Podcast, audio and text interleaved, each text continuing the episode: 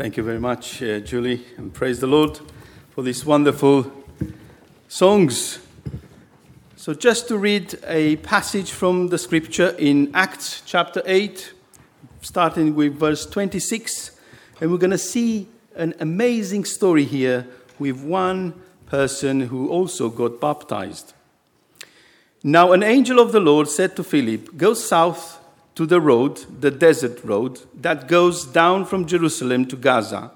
So he started out, and on his way, he met an Ethiopian eunuch, an important official in charge of all the treasury of the Kandake, which means Queen of the Ethiopians. This man had gone to Jerusalem to worship, and on his way home was sitting in his chariot reading the book of Isaiah the prophet. The Spirit told Philip, Go to that chariot and stay near it. Then Philip ran up to the chariot and heard the man reading Isaiah the prophet. Do you understand what you're reading? Philip asked. How can I? He said, unless someone explains it to me. So he invited Philip to come up and sit with him. This is the passage of scripture the eunuch was reading. He was led like a sheep to the slaughter, and as a lamb before its shearer, it's silent so he did not open his mouth. In his humiliation, he was deprived of justice. Who can speak of his descendants? For his life was taken from the earth. The eunuch asked Philip, Tell me, please, who is the prophet talking about, himself or someone else? Then Philip began with that very passage of scripture and told him the good news about Jesus. As they traveled along the road, they came to some water, and the eunuch, eunuch said, Look, here is water. What can stand in the way of me being baptized? And he gave orders to stop the chariot. Then both Philip and the eunuch went down into the water, and Philip baptized him. When they came up out of the water, the Spirit of the Lord suddenly took Philip away, and the eunuch did not see him again, but went on his way rejoicing. Amen. What a lovely story this is. And I really like this passage. You see, if we read a few verses before, we see Philip had great success in Samaria, uh, telling people the gospel. There were hundreds of people coming to the Lord and being baptized. He was followed everywhere. There was so much joy in that city, so much celebration. But we see from this passage, we see God's heart because he really cares for one single soul, for one single person, regardless of his nationality, or physical condition, or background, or social status. God loves you and he's interested in your well being and salvation. Someone said, even if on this earth there will be just one person, one soul, Jesus will come to die for that person. So I'm glad we are all here this morning. There may be lots of things happening here that you may wonder what's going on? What are those people doing in the pool? And you may forget lots of things. But if it's something that you will take with you home today, please take this word God loves you, and He has done everything for you to find forgiveness and salvation. And even if it was just you on this earth, Jesus will come to die for you as he did on the cross. Because that shows how important each and every one of us are for God. No matter who you are, no matter where you came, from, and what you have been through, God sees you as important as anyone else. And the kingdom of God expands with one soul at a time, one individual at a time. Two things to reflect from the passage with the Ethiopian. First of all, the text says he was walking on a desert road. Is it not how sometimes we found ourselves in a desert road in our lives? And let me tell you, that is where God can find you. That is where God can meet you as he met this Ethiopian on a desert road. Sometimes we found ourselves doing things that we don't want to do, saying things that we didn't meant to say, ending up in our lives on a desert road, no purpose, lost, disappointed, and feeling alone. But allow me to tell you today that is where God can meet you and can meet me as well. This man was traveling from a long distance for days searching for the meaning of his life. He went to Jerusalem, but the scholars are saying that he was not even allowed to enter the temple in Jerusalem because he was a foreigner and he was a eunuch. There was a special court in Jerusalem called Court of the Gentiles, the only area of the temple that he could enter as a foreigner. And yet, he was not offended. Nowadays, people are so easily offended, isn't it? I'm not going to listen of what God has to tell me. I know what I'm doing. But this man was willing to take the extra mile, as we say. He was not traveling in a 4 times 4 BMW with air conditioning and a cold orange juice. No, he was traveling in a simple chariot, few miles an hour, very hot in the desert, and he was thinking of God. And the Word of God revealed something that was about to change his life when everything seems to be lost for him. He was going back from where he came, the same person, no change, nothing. But the passage tells us that God has not finished with him yet. And I want to tell you this morning God has not finished with you and me either. He wants you to have His blessings, His love, and His forgiveness and His salvation. And when we are sincere with God, like this Ethiopian was, with a humble heart, he was reading something and he had the courage to say, I don't understand what I'm reading. I don't understand what it says in here. And just to say, Chris, Daniel, and Priscilla, there may be moments in your life you don't understand some things about life, about God. Have the courage to ask someone near you. There are people in this fellowship who have, have gone through a lot, and they could at least pray for you uh, or give you some advice. This man was also a very important official looking after the Queen's treasury, a little Jeremy Hunt nowadays, we can say, which shows again something very important. It doesn't matter our social status.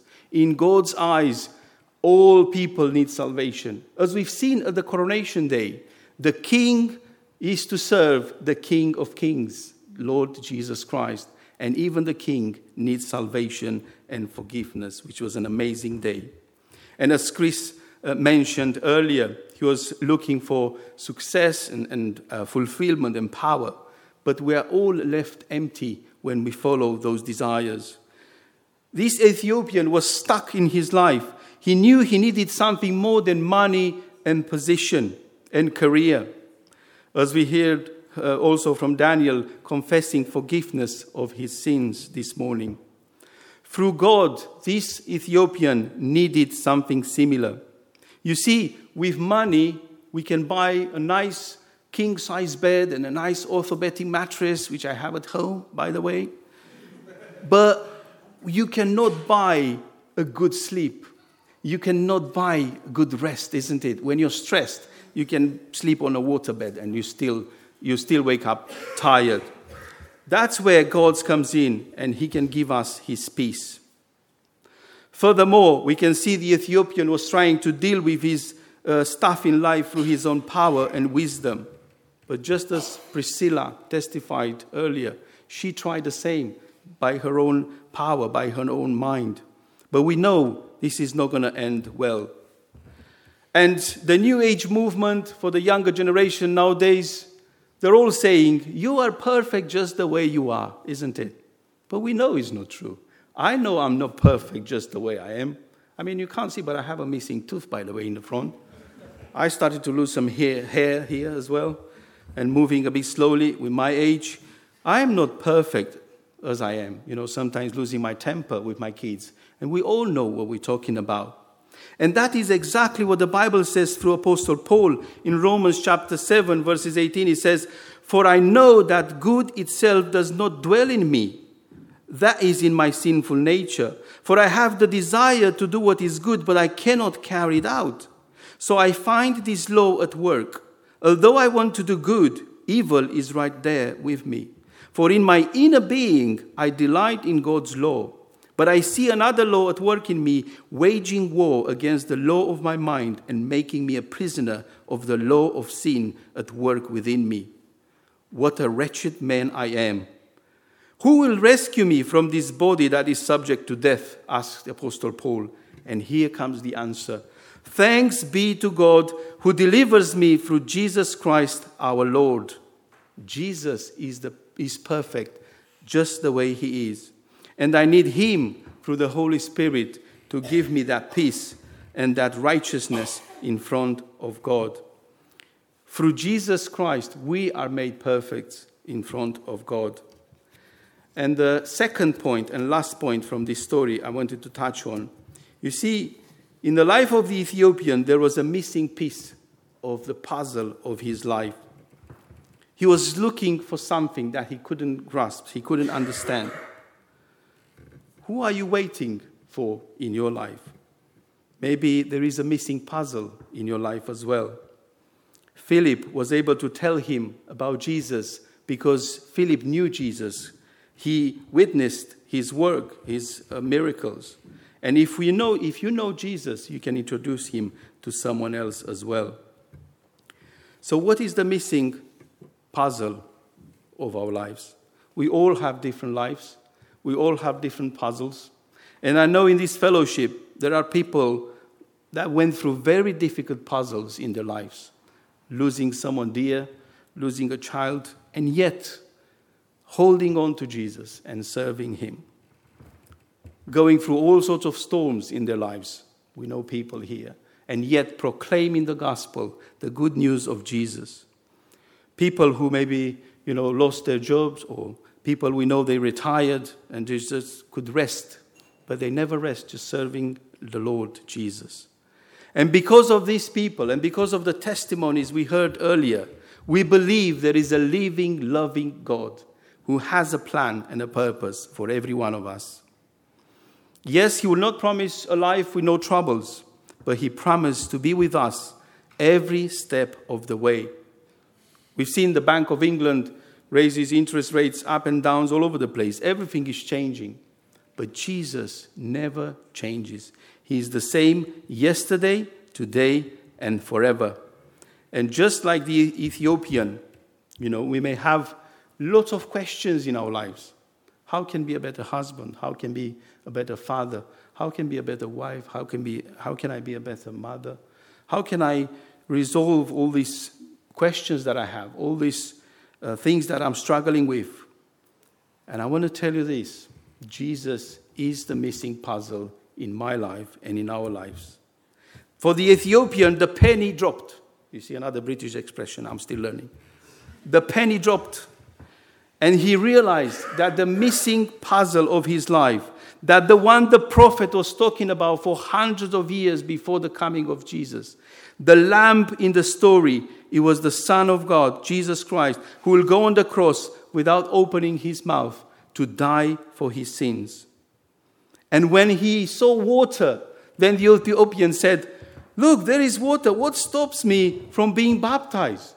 And it's the, question, the same question for us today. What is stopping me? What is stopping us from becoming a believer, for following Jesus, for following God.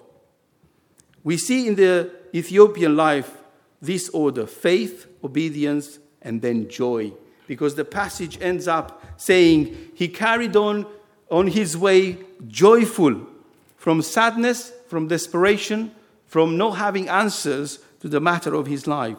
He found Jesus and he carries on in life full of joy, full of joy.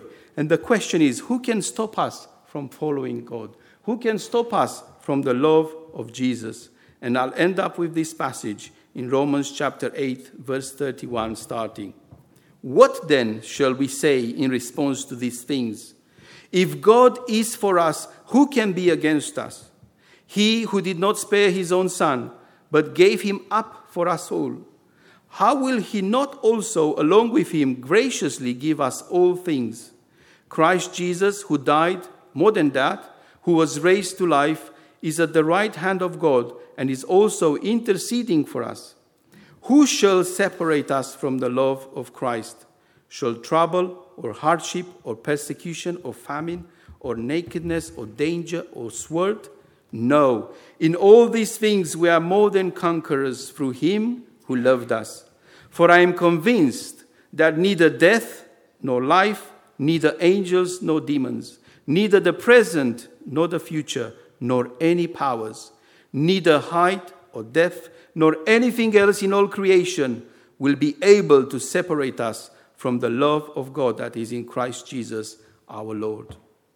So I'm just praying for all of us here today that we may know this peace, that we may know this truth, and also for the three young people here getting baptized to know that nothing will separate you from the love of Christ, from the love of God. Amen.